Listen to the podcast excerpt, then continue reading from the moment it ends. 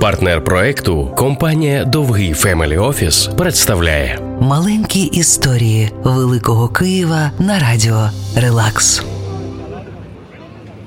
У прибутковому будинку на Сагайдачного, 12, недалеко від річкового вокзалу, жив Давид Марголін, мільйонер, власник практично усіх пароплавів Києва позаминулого століття. Його обожнювали і ненавиділи.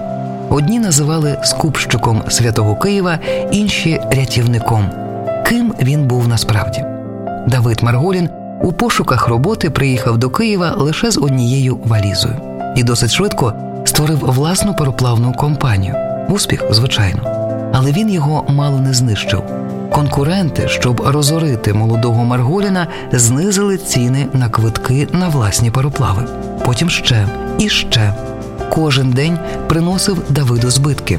Він навіть почав пропонувати до квитків на прогулянки Дніпром безкоштовні пиріжки, та це не допомагало. І він вирішив розібратися з конкурентами. Не усім сподобався його план. Саме вони потім замовлятимуть статті у пресі, в яких поливатимуть його брудом. Але це не мало значення, адже Марголін учинив благородно. Він домовився практично з усіма власниками пароплавів об'єднатися у синдикат, встановив чесні правила.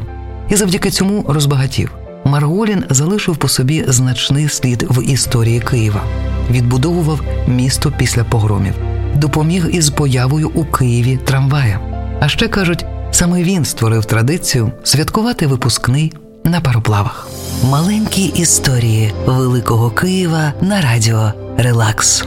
Партнер проекту компанія Довгий Family Office.